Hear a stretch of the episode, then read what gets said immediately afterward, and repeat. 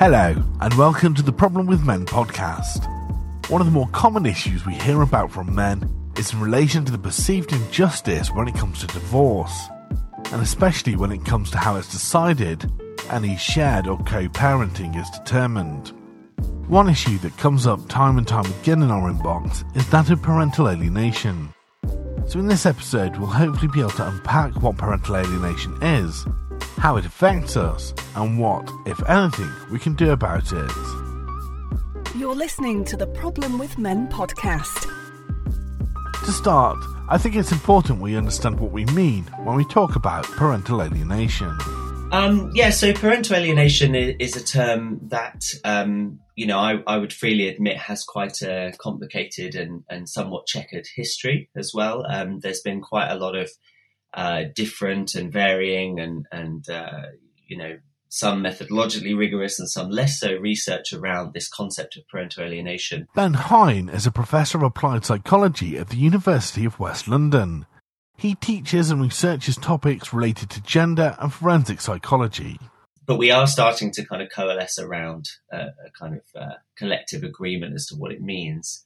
And essentially, it, it's a it's a situation, or, or some people describe it as a condition, where a child will ally or align themselves strongly with a uh, preferred parent or, or an alien, what we call an alienating, par- alienating parent, um, and rejects a relationship with the alienated parent, but without any seeming justification.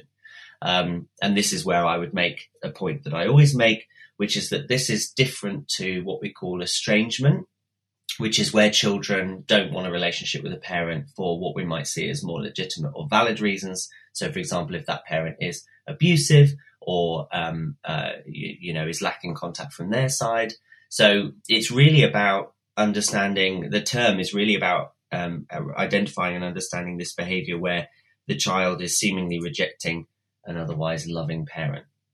So, specifically, when we're talking about parental alienation, we're talking about situations where one parent is discouraging the child from wanting to see the other parent using alienating behaviors. There are some people that argue there are more behaviors involved and less, but um, some of the common ones that, that we see are things like bad mouthing a parent, specifically in front of the child. So, um, you know, uh, you know, calling them names or saying that they're they're worthless or, or no good, um, limiting or interfering with contact, limiting or interfering with uh, mail or phone contact as opposed to, to in person or physical contact.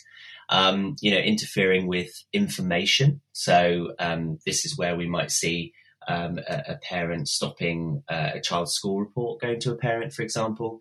Um, emotional manipulation, so um, you know, uh, making a child feel feeling guilty for wanting to see another parent, um, forming an unhealthy alliance, so um, kind of bringing a child onto your team, as it were, and also kind of miscellaneous behaviors like telling the targeted parent that the child doesn't love them, um, and and vice versa. So again, it's um it's one of those things where uh, it depends on who you ask, but generally those are the types of behaviors. Of course, divorce and separation are often difficult and stressful times for anyone and it's relatively easy to have some anger and resentment towards an ex partner. But parental alienation seems to go beyond the general tensions that arise from a separation. Um, I think the key with alienation is that it's about where it's directed.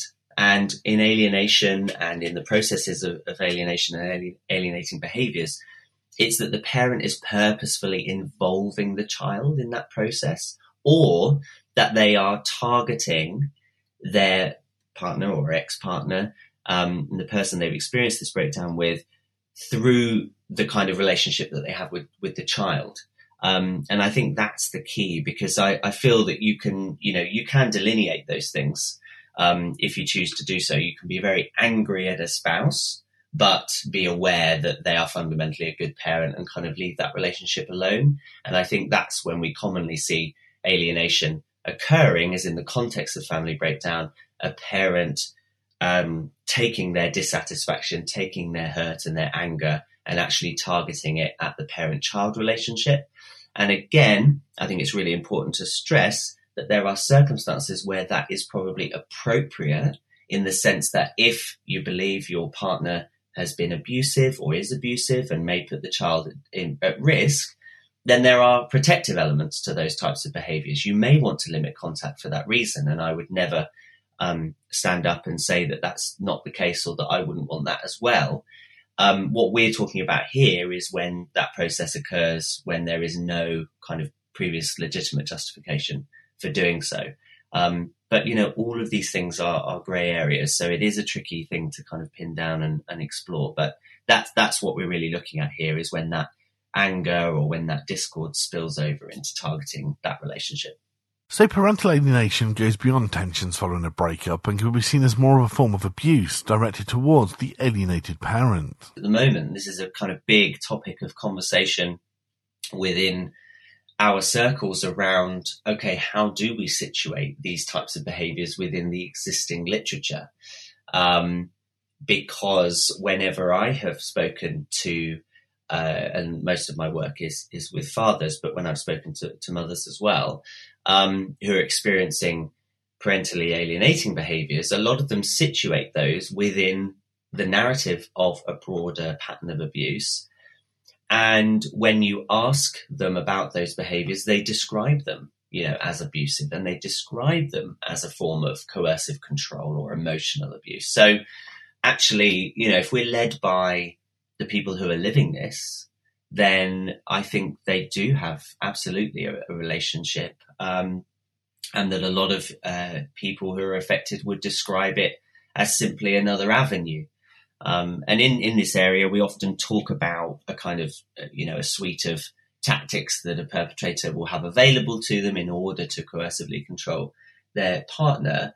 And actually, when you think about it, it seems perfectly logical that a perpetrator could use the child as a, as one of those avenues, um, because arguably it's the relationship that probably matters most to people. So if you are someone who truly desires and wishes to hurt someone else, and this is how I begin some of my talks, you know, I, I, I say if someone wanted to hurt me, um, as a father myself, the best way they could do that is to target my relationship with my children, prevent me from seeing them, manipulate their opinion of me.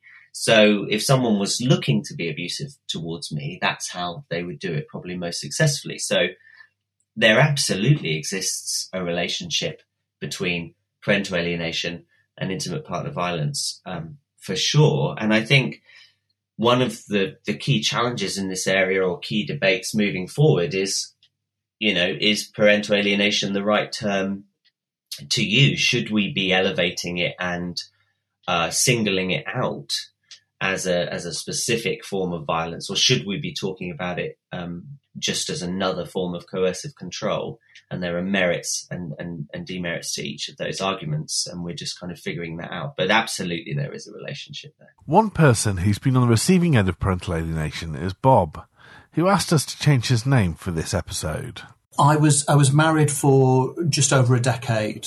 Um, to uh, so you know my my ex-wife, uh, and it started, uh, I suppose, like many other relationships start. Uh, it was uh, you know meeting, I suppose, t- sort of through friends, and and things developed uh, from there. Um, I mean, I think with some hindsight and looking back on on the relationship, there were some things which um, probably were, were quite, quite um, negative signs early on, but I, I, didn't see them, didn't recognise them, and I, I, think if someone had pointed them out to me, I wouldn't have, I wouldn't have acknowledged it. Really, I wouldn't have recognised it as a, an issue. Bob and his wife were married for a few years before he found out he was going to be a dad. I think uh, uh, uh, in equal measure, incredibly exciting and absolutely terrifying. um, uh, but but overall, no, I was extremely I was extremely pleased. Um, you know, I think yeah, a, a, range of different emotions. There were some nerves there, I think, inevitably, and but but generally, I was very excited and extremely happy um, to to be a dad. From the time his daughter was born, his wife started to behave in a very concerning way. Um, I think it was it was after my daughter was was born. Um, there were certain traits that I, I, think were there in, in, in my ex-wife, which seemed to become more exaggerated. um, my uh, my my she really kind of she completely switched her her attention entirely over. In fact, she said to me on one very memorable occasion, "My uh, my job is entirely to look after our, our daughter, um, and, and, basically you do everything else." Um, and I started to have very very uh, over time creeping. Very, it started to creep in.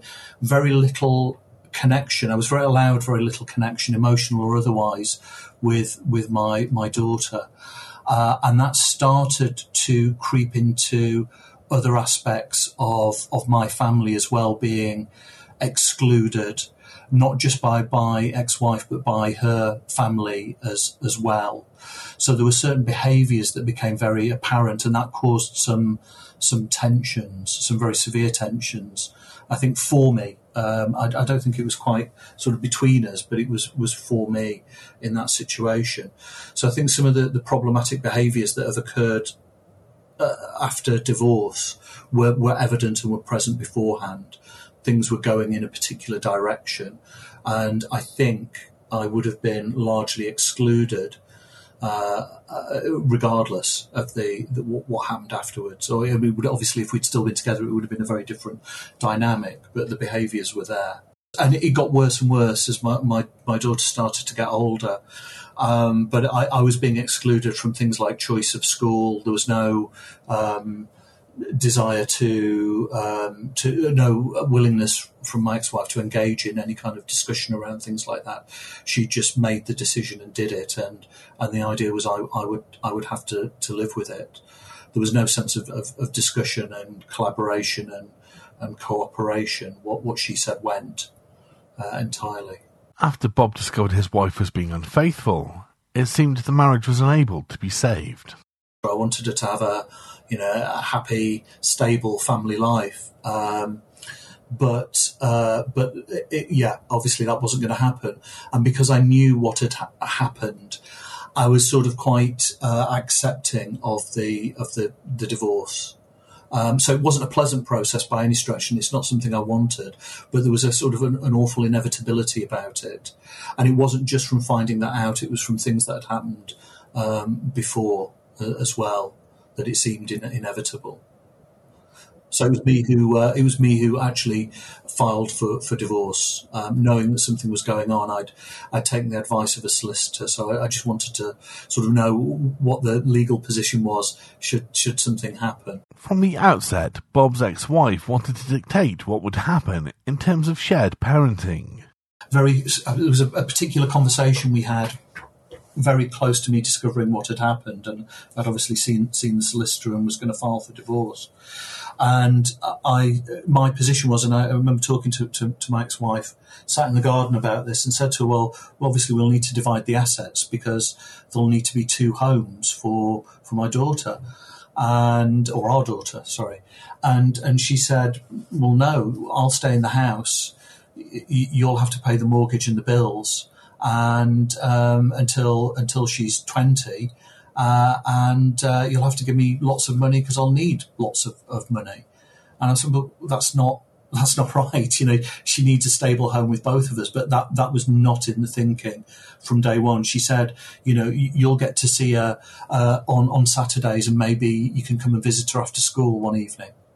That that was the attitude from from the start. Anecdotally, it seems as though this is a similar arrangement that would be set up through the courts.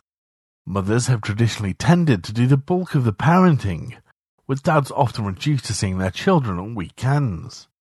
But is this actually what happens? Laura Naser is a family law partner at Penningtons Manches Cooper and author of the Family Lawyer's Guide to Separation and Divorce. Well, as far as children are concerned, when a couple breaks up, there is no formal process apart from communication.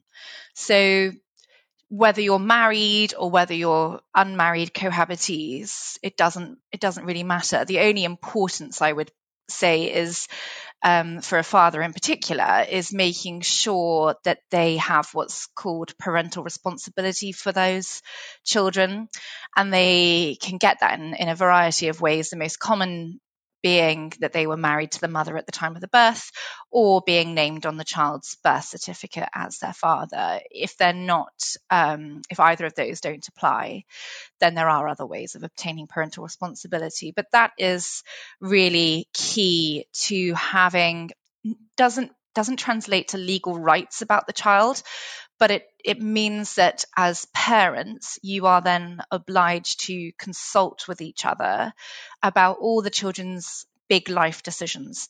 Thereafter, it's just a matter of saying, look, how are we going to do this? What works best for our family now that we're going to be separating? And really sitting down together, trying to be amicable, which isn't always that easy, focusing on what the courts would refer to as the best interests of the children. And in their specific circumstances, kind of you just need a calendar in front of you and saying, right, who does what how can we make this work what can we do that will interrupt the children the least keep them stable and allow them to contain, continue to have a great relationship with both parents.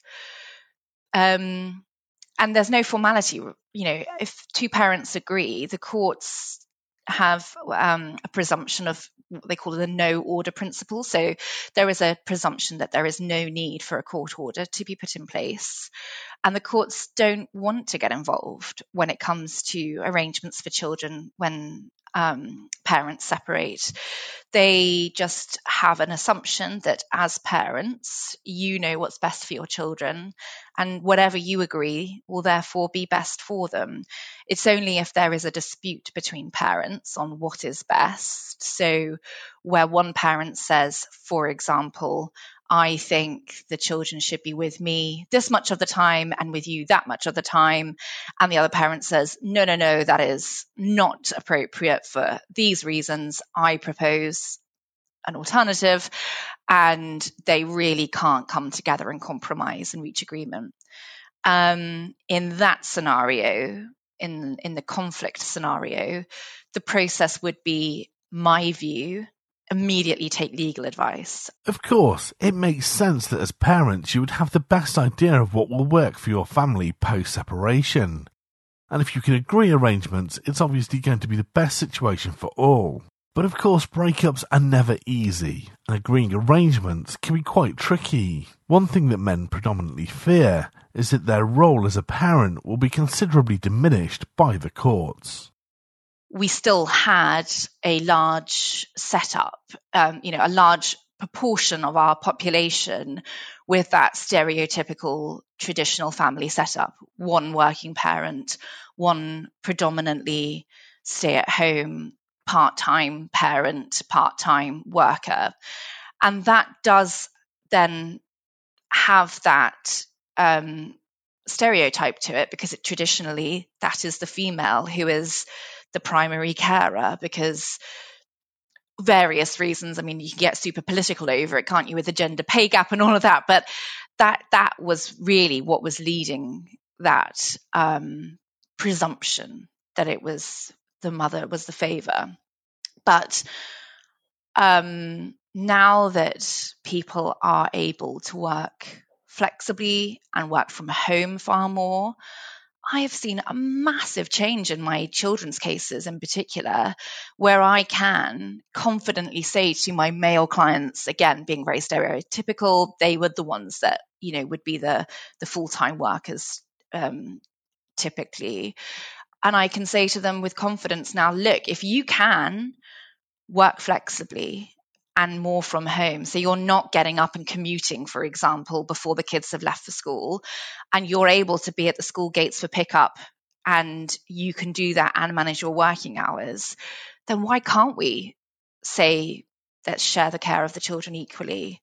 Um, that's been a huge sea change, I would say, in the last few years.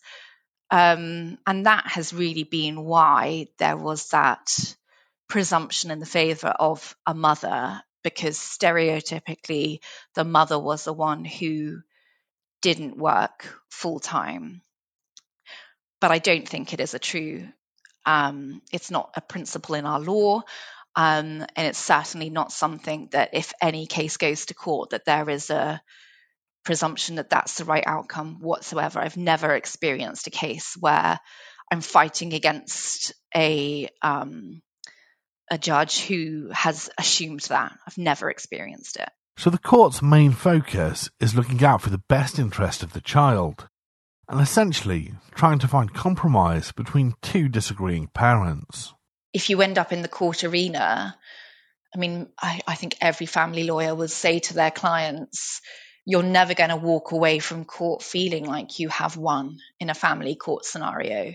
You're going to walk away feeling like, hopefully, your best case scenario, I can live with that. That'll do. You're never going to feel like you've had a triumph, really. So, um, there's always going to be someone who who can say something negative. You know, whether you've come out with an all right judgment or whether you feel like you've really had it go against you. There's no real kind of it's not like you see it in like the movies where someone comes out high fiving their lawyer because they've just had a massive slam dunk in court. You know, our family courts just aren't aren't built like that. That seems fair overall. When Bob went to court with his ex, she tried to argue against Bob having contact. And I remember one of the, the court hearings that we went to, one of the earliest ones, the position that was put to the judge was that for my daughter to spend any length of time with me was too much too soon. And I tried to make the argument that it wasn't too much too soon. We'd been in this situation for months now of this new relationship, and what what was wrong was severing that. But the, the judge didn't uh, didn't listen to that. Uh, he, he, the judge did order though um, overnight contact at that point and I went to meet my ex-wife and my daughter in the the town centre where we we both live. And uh, my daughter said to me, "Oh, I was told she has something to say to you," and I said, "Okay, you know, darling, what what is it?" And my daughter said, "Daddy, I don't want to stay with you for four nights. Four nights is too much too soon." And it was one of the first instances where my daughter was repeating words that had been used in a courtroom. Despite the court deciding that Bob should have contact with his daughter over four nights, after one four night stay, things changed. She stayed with me for four nights, as was the court order. And um, i said to her just before her mother was going to pick her up, I said, Do you know how long you've stayed? And she said, No. I said, You've stayed for four nights. That was great, wasn't it? It was really easy. And she was cheering, going, Yay. Uh, mother picked her up and took her to took her from the door. Didn't say a word to me because she did does, doesn't speak to me really. Picked her up and carried her off down the street, carried her. And for some reason, uh, as they went round the corner, I could see my daughter burst into tears. And then I didn't. That was 2012 and I didn't spend any time with her again until 2016. Any substantial time. Uh, I was, uh, from that point on, again, it, obviously I took it back to, to court to try and get this changed. My, my daughter would refuse to see me. I would see her with her mother for 10 minutes in all weathers, sat in the town centre on a bench I'd take her a toy or something. We'd try and sort of whisper um, some, you know, discussion between us. My ex-wife would sit there in dead silence, holding onto my daughter's hand, staring in the opposite direction. She wouldn't say a word to me. She she she's she always said it was my daughter who didn't want to see me. She's always said that. It's not her. It's not my fault. The refrain we've had is I'm doing everything I can. But there is no visible sign of that. And, and uh, that statement has been made to, and I, I, use the word carefully, experts um, who have bought it, uh, but there's no physical evidence that she's she's actually doing anything. On the advice of a, a barrister I was using, I started to use because obviously it was getting more complex. He said quite rightly, you've got to make sure that you maintain contact with um, your daughter. So I started seeing her at a contact centre. Um, there was no safeguarding issues. There's never been a safeguarding issue raised. Uh, nothing, nothing at all been deemed to be problematic. Uh, and yet, I saw her in a contact centre for about a year. I was the only person in the contact centre, some of whom were there for issues of safeguarding. I was the only person where the other party was still in the room. Most of the time, my ex wife refused to leave the room, and when she was asked to, she would stay in the building. So there'd been physical interruptions consistently right the way through. Um, I would then see my daughter in a cafe around the corner from where I live with my ex wife there. I gave her Christmas presents and birthday presents in cafes. It's it, it's it's impossible um, to have any meaningful relationship. All I was aiming for and all I was hoping that I could do was to demonstrate to her that I was still there and I, I still loved her and I was still interested in her and I, you know, when when she was ill, when I found out she was ill, because of course I was getting virtually no communication, I'd send her a card or I'd send her flowers or or something like that, so she knew I was there. I also uh, volunteered at, at the school she was at to help with lessons. So again, it was that demonstration. She could see I was there, and I was interested in in her and in her life. So while the courts decided on a co-parenting schedule, Bob's ex-wife found a kind of loophole by discouraging their daughter from wanting to see him. This kind of manipulation can be relatively easy to achieve, as Ben Hine explains. Um, and the best way I, I kind of try and explain this is around how children think. So my background is in developmental psychology and, and in uh, child development. And, um, you know, children, um, particularly um, in the earlier years, um, in, in childhood proper, so, you know, before kind of 12 years old, are very focused on building up a kind of fundamental picture of how the world operates. Um, because you know hu- human infants particularly are born in a state where they have to do an incredible amount of processing and learning about how things work and how themselves work compared to many other mammals and a huge part of that and this is what was argued by you know pioneering attachment psychologists such as John Bowlby is around learning what security looks like in your environment so um, you know we have a lot of pre-programmed behaviors that are specifically uh, there to try and get proximity to caregivers to bring them towards us. And then slowly over time, we start to build up a mental idea or a cognitive idea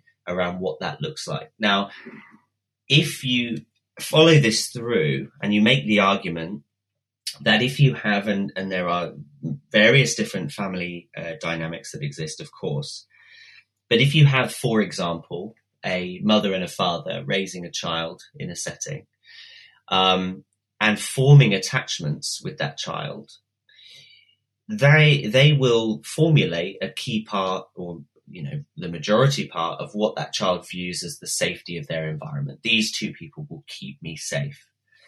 Now, if you remove or destabilize one of those attachment figures, particularly without justification, so if that person has done nothing to you know, um, legitimize that action, especially in relation to the child, then you're kind of fundamentally destabilizing a child's understanding of the world around them and, and who keeps them safe. And that, and that can be extremely damaging, especially if it occurs early on.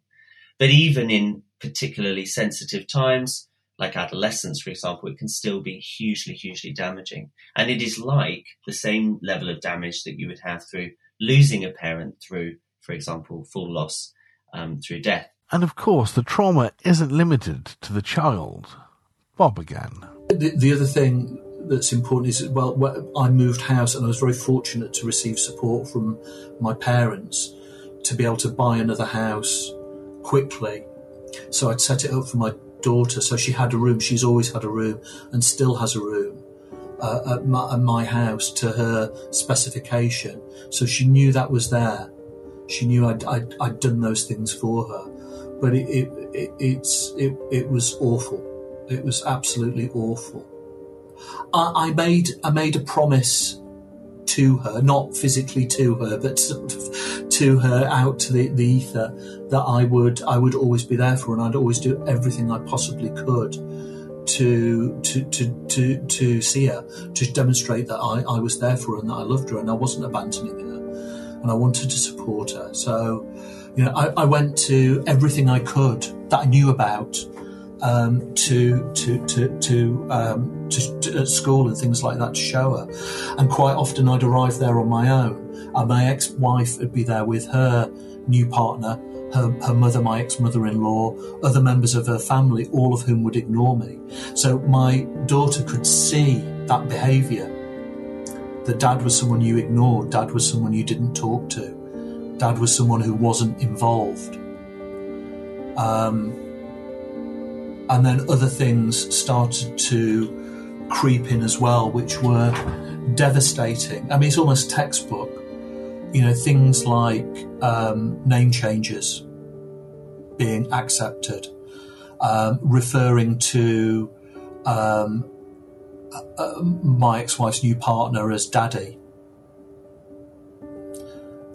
All these things were going on, and I was aware of them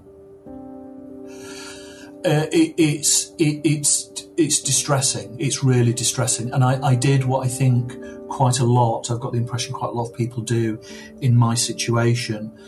That I, I looked into it and I researched it. Um, I had the time to do it, you know, and the interest in, in researching what was going on, uh, which is when I encountered the, the concept of, of alienation. I knew nothing of it before um, and started to read around it. And that's when I found that these, these I mean, as I say, it, it is absolutely, absolutely textbook uh, behaviours.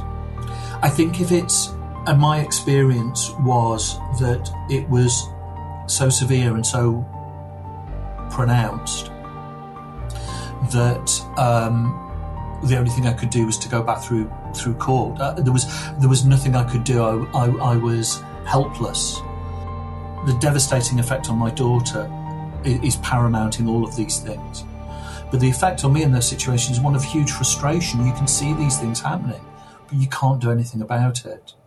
Somebody I know who's in a similar situation, or has been in a similar situation, so I know quite closely, described it as it, it's like your there's a house on fire, your kids trapped in a house that's on fire, and you can see they're in danger, really severe danger, and someone stopping you from going in and helping them.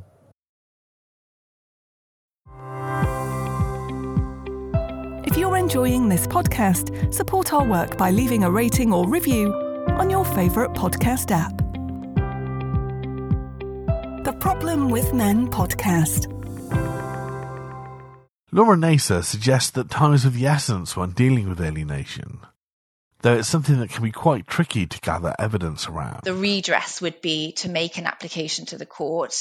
And again, time is of the essence with alienation cases because, you know, the longer it goes on for, the harder it will be to redress it.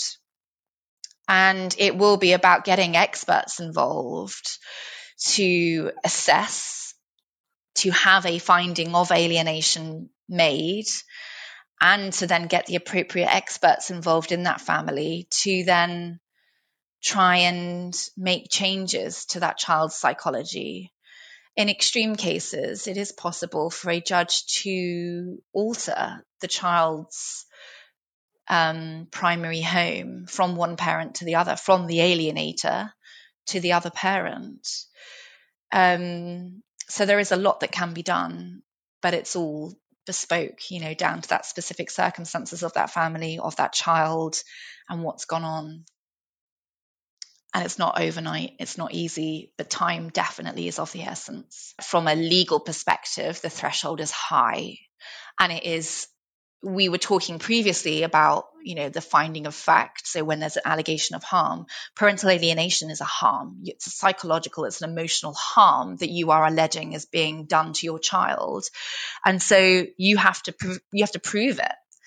You have to evidence whether that's your own evidence whether that's through witness evidence whether that's through expert evidence so you get a psychologist involved um, and so the threshold is high The balance of probabilities test. Do we think more likely than not that this has happened? Whether it's conscious or subconsciously being done by that parent. And if so, if that finding is made, what impact does that have on the arrangements for this child? What can we do to rectify it? And it is difficult. So Bob went back to court and arranged an expert witness to assess the situation. But we, we took it back to court and we asked for uh, an expert to be appointed uh, by by the judge. Uh, and we were fortunate that expert was appointed. They were someone who does have a, a, specialism in alienation. Obviously, my ex-wife's side tried to have, have them thrown out. It took a subsequent 18 months of some supervised contact from this expert for a whole catalogue of reasons for the report to come through. The report was extremely damning of my ex wife and laid out a series of consequences for my daughter that would would uh, happen if things weren't addressed. It did moot in that that if things weren't sorted out, the recommended course of action would be a transfer of residence, and that report was delivered to court. And from being told that my daughter couldn't see me, wouldn't see me, didn't want to see me, couldn't cope with it, um, that uh, she, I was told she could come and stay with me, and it was overnight. It was just click, everything had changed, and it was the. Th- I think it's my belief. Uh, it seems absolutely clear that it was the threat of, of a transfer of residence, and my ex-wife was told if you don't sort this out now, it will be a transfer of residence. My ex-wife does and still has the power to click her fingers, and my daughter will change what she does. The legal arrangement is that I still have a court order where we have it's, it's shared access, uh, shared parental responsibility, that my daughter is ordered to stay with me for uh, a number of days in the week. What happened was uh, I had three and a bit very, very good years with my daughter. Um, she reconnected with her grandparents reconnected with her, her uncles, reconnected with, with everybody, and uh, became part of the family with my, my new wife and her son, my stepson. Despite the court order and the new relationship Bob had with his daughter, things were short lived. What was happening during that period was my ex wife had given uh, my daughter a mobile phone and was texting her constantly. Mean, there were thousands and thousands and thousands of texts. And also, when we were going to go away on holiday, uh, she would send countdown timers and things like that. You know, when you've ticked off all these boxes, you'll be coming home with, with, with us. There were other things that happened. We took her to uh, Spain in April. The whole family went to Spain in April. It was pretty chilly, to be honest, at that time and uh, we came back. And then about a week after that, my daughter went back to her mother.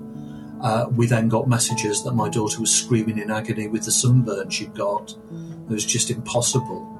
Um, so there were all sorts of things like that going on. Every opportunity there was to disrupt the time I had with her was was happening. And of course, while this was a fairer outcome for Bob, it meant his daughter was caught between two disagreeing families something which Ben Hine has experienced.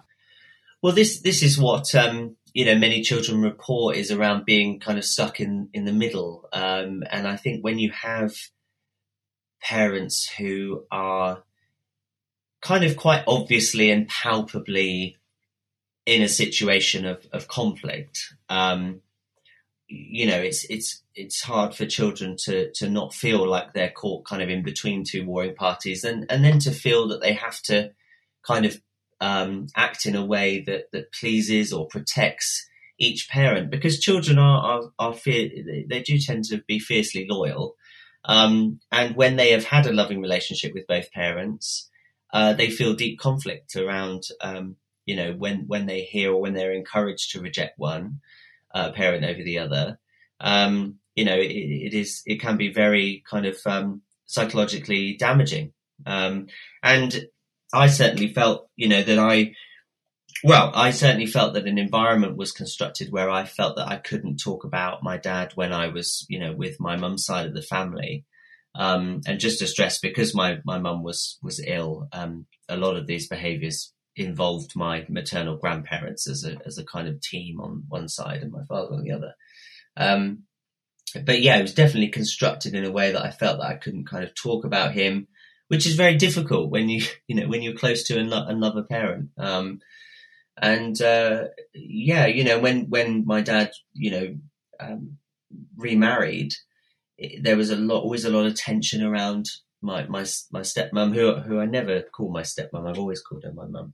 Um, but you know, calling her mum, mentioning her at all really in that environment, it was frowned upon and, and kind of really actively discouraged. Um, and you know, he was he was made out to be a, a, my father was made out to be you know a really bad man. Um, you know, there was also some like physical conflict between him and my my uh, uncle, my my mother's brother um, which I witnessed. So, you know, it, it, it was a very palpably um, distressing environment, um, which actually probably could have been a lot worse because I think that people did try and take measures to protect me from it all. Even when the alienating behaviours are subtle, they can still have a profound effect.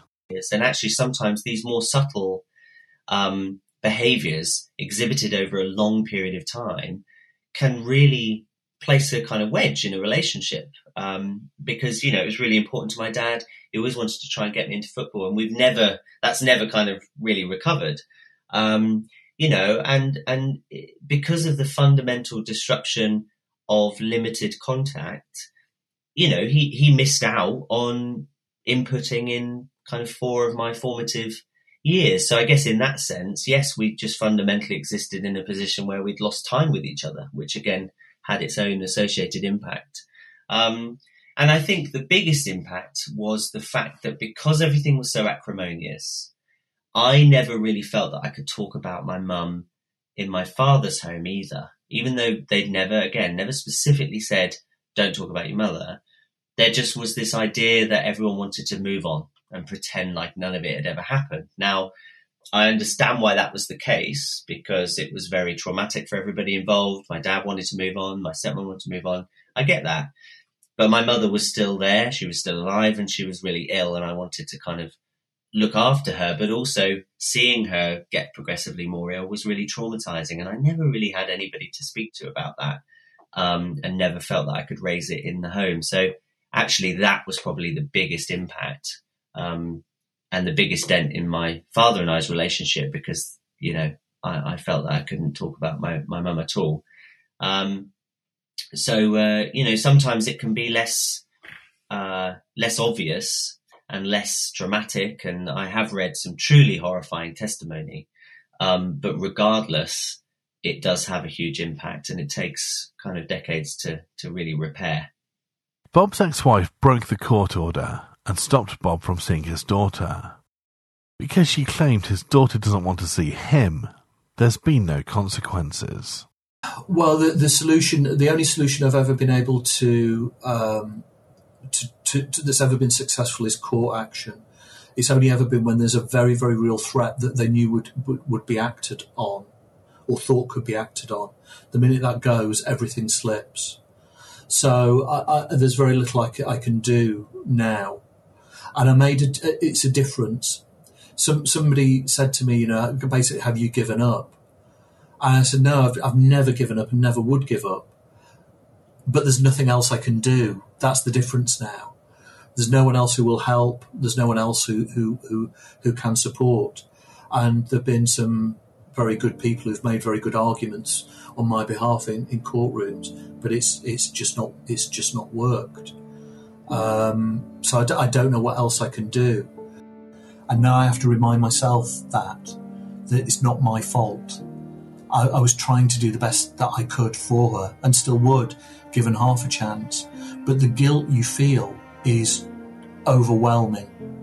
The guilt I feel about her, her grandparents who now have had to accept that they will probably never ever see their granddaughter again and it's devastating to them, and it, it, it's huge amounts of guilt f- for me as well in that. So it's it's it's it's not a pleasant thing. It comes back to you at odd moments. Um, you know, I've thrown myself into into work and other things to try and compensate for that, to try and fill the time, to not have thinking time, to not be able to dwell on it. You know, and I, I still have a room ready at home. It's been redecorated. It's ready for someone of her age, and you just hope that one day she might come home. The alienating behaviour has made having a relationship with his daughter incredibly difficult. There is something also which is really horrible in a situation like this. Whereas, and I, I, it's my view that it was received behaviours on her part, but my daughter was increasingly rude, standoffish, dismissive with me. She'd learned that from uh, my ex wife and her side of the family over a number of years. And there's a, a, small bit of not seeing her that's actually easier because she was being so rejecting and unpleasant to me that, that there's a small element which is thank God that's over. That, and that's awful. That's a horrible, horrible thing to have to think. Um, but it had got that bad. Uh, and, and, at the same time, I'd do anything I could to have a relationship with her. Absolutely anything. I'd, I'd, I, I'd, I'd give everything I have um, to be able to take her to her grandparents one time before they die, so they can see her again. I'd do anything for that, but I can't. I can't do it.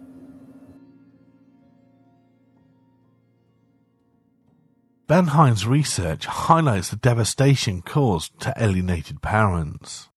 You know, from my experience of reading the testimony of parents who are describing how they feel and their experiences, I mean, it, it is truly devastating um, and very difficult to read. Not only as someone who's experienced it, but you know, uh, my colleagues who I work with on this that maybe don't have direct experience still found it incredibly tough to digest. Um, and you know what we're talking about is is wide ranging and severe mental health impact, um, which can also translate often into physical health impact as well. We have a lot of parents reporting that their physical health is affected, and we we obviously know about the um, you know the, the connections between the mind and the body in that in that sense. Um, but one of the most interesting things about examining the impact is around this idea of loss and grief. Um, because we tend to have quite a straightforward or narrow conceptualization of, of, grief, and we, we tend to think about it in relation to, to people who are, you know, physically not here anymore, you know, people have passed away. But actually, there are many, many different forms of, of grief, and we can grieve over lots of different, uh, you know, things, and we can grieve over lost relationships. And actually, that's what a lot of the parents report if they are denied contact, um, you know, illegitimately um, or, or, in their opinion, without justification from their children. They experience this overwhelming and, and all-consuming feeling of grief and loss um, for the relationship that they had, and also for the relationship that they are missing out on actively. You know, every day is a, a reminder of that grief. So there's this, uh, uh, but but interestingly, they report that it's very ambiguous as well because we don't tend to talk about grief other than in relation to you know our, our kind of clear loss in terms of if someone's passed away. Um, they describe it as kind of this ambiguous feeling. They know that the person's still alive, but they don't see them and they don't have that relationship with them. And of course, let's not forget the long term damage done to children caught up in this situation yeah, felt very much that I couldn't rely on other people. Um, felt hard to to connect and and truly kind of attach to others. And um, you know, when when my mum passed away from from MS, um, no one was there at the hospital with me for that process because I think everyone was just too afraid of what it might look like or seeing each other and all of it. It was just all too overwhelming for everyone apart from me because I thought, well, I have to be here because, you know, it's my mum and I, I want to look after her. Um, you know, and, and that being there when, when my mother passed away and being there on my own, um, you know, really gave me this impression that I was on my own in things, you know, and I, and I um, I couldn't rely on anyone, and therefore I didn't need anybody, and that has had a big impact on, you know, my romantic relationship with with my wife, who I've been with for since I was sixteen. But you know, we've had exceptionally rocky periods because of of that. Um, my relationship with my children has has been affected, and again, it's something that I have to kind of continually work on and improve. But you know, when each of them were born, I have a I have a five year old son and a fourteen month old um, daughter. It triggered its very separate and very unique kind of crisis, um, and it's meant to be very joyous, you know, when you have your children, and and it was, but also it was very triggering because I, you know, was trying to map it onto my experiences of, of parenthood. Um, and I've talked about this with, with my dad before, and I've always prefaced it with saying, I hope, you know, this doesn't um, upset you because I do know, especially now, now that I've, you know, spoken to him and gone through a lot of these processes with him, how much he loves me. And, but, but that was destabilized for many years, you know, from, from forces beyond his control. And I think I had this process where I held my son and I had that feeling that parents have where they look at their children and they go, gosh, I would, I would really, I would die for this, this other human. You know, someone said, walk in front of a train now. I would do it in a heartbeat to save him.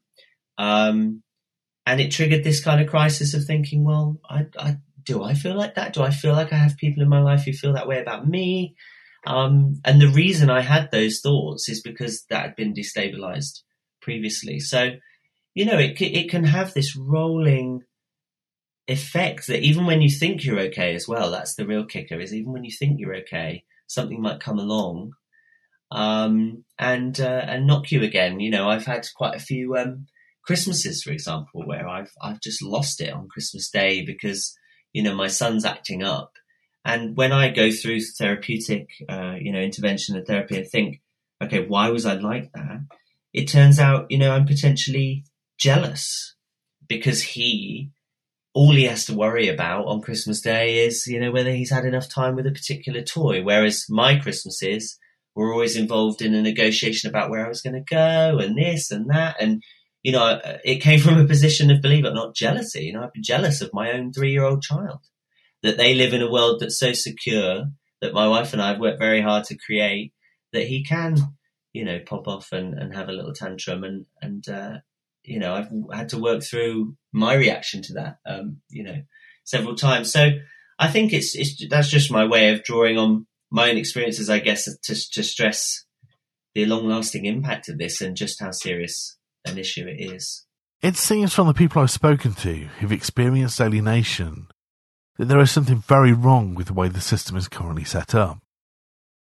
Of course, we need to protect children from other forms of abuse too, and maybe more diligence needs to be done by the family court to understand better the circumstances of a family before judgments are made. Bob went to court around 40 times and spent in excess of £260,000 in his battle to have a relationship with his daughter. Now he lives in hope that one day she will contact him and they will have an opportunity to rebuild the relationship. And, and, and this is such an emotive issue uh, because it's about families, it's about children. Um, it's it, it, and of course it's about parents and the devastating effect on parents and grandparents does need to be considered. Uh, and for me, I'm not someone who would say it, it is purely a child protection because it affects the whole dynamic of the family. But it is predominantly a child protection issue, and, and if the refocusing was on that, then some of the the rather difficult and toxic debates that are going on about this might be might be quietened down. Maybe if parental alienation was seen more as a child protection issue and less of a battleground between parents, then it would be taken more seriously. Ben Hine. What I will say is that all of the work that I have done with fathers and the work that is ongoing with fathers is unanimously damning, in the words of the men themselves, of those systems and they feel, in their words, not mine, that the system is quote unquote stacked against them from the get go. that was certainly the experience of my father, albeit this was nearly 20 years ago in the 1990s, but still, he described it in the same way that just being a father was an immediate disadvantage. Um, how uh, that is complicated by the current debates that we are having in the area around how alienation and abuse are raised in family court um, proceedings, and there are a lot of researchers kind of arguing around this at the moment um, because there is one camp that is arguing that predominantly uh, fathers raise, in their opinion, erroneous parental alienation claims in response to predominantly mothers, predominantly true uh, accusations of abuse. Now, again, the issue with that is that we cannot determine who is being truthful and who is not without knowing more about those cases and knowing more about what the fact find returned. Um, and I believe that there is also ideology at play because we do seem to get the sense that whenever we talk about mothers raising abuse, that there is talk of that without any critical insight. They're just accepted as true. Um, whereas men have reported, again, in my research and others, that they are subject to false allegations of abuse. So um, I do believe those exist and that when men raise alienation claims that those are unilaterally false and that's the assumption that's made by some researchers which again we can't possibly know. So it's it's, it's a, actually a really complicated question although some wouldn't frame it that way. They would say well actually there's an easy answer. It's a you know legitimate abuse raised by women um, and false claims by men. But i don't i think it's much more complicated than that. And it's further complicated by this idea we were talking about earlier that alienation and abuse are potentially one and the same. So instead of domestic violence versus parental alienation in a court, what we might actually have is domestic violence versus domestic violence, which would um, reframe the debate significantly. Um, when you when you really start talking about it, it really makes me wonder why, um, you know, I, am in it. But then I have the immediate answer that I'm in it because uh, of my own, you know, well, one of the reasons I'm in it is my own experiences and, and my, my, father's experiences and wanting to understand more so that we can do it better. Because um, what is unanimous is that, you know, the effects of alienation on any parent and the associated children is, the, I mean, the evidence is, is now becoming undeniable in terms of its harm and its impact. Um, so whilst we not, whilst we might not necessarily have the, uh, the answers on how to do things better, um, there must be something that is at least a bit better than what we're doing at the moment. Because um, for me, it just seems to be that everybody emerges from family court processes as deeply traumatized. Um, and you know, again, just to stress, um, this this is the same for, for women who are raising legitimate experiences of abuse. You know, there is a body of literature growing that you know suggests that their experiences are overlooked, are minimized. Um, I, I, don't believe to the extent that, that, that people are, are, talking about, and um, there's talk that whenever an alienation claim is raised, that the case immediately swings in favour of that claim, which I, I, I do not believe um, is the case. Um, but um, I, think at the moment it's one of those areas where, where everybody is losing out, um, and uh, you know we can offer thoughts on how we uh, how we improve that. But my my message at the moment is that something's at least got to get a little bit better. This has been the Problem with Men podcast. I hope you've learned a little something from this episode. You can find links to further reading and details of this episode's contributors on our website at theproblemwithmen.co.uk. We're always interested in other issues we should be covering on this podcast. You can contact us via the website or our social media profiles. Until next time, goodbye.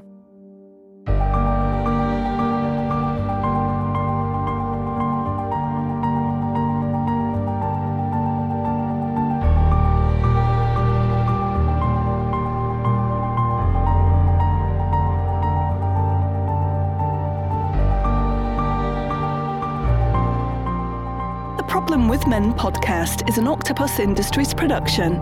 Produced and presented by Chris Dodd and produced by Sandra Kapasinguzi.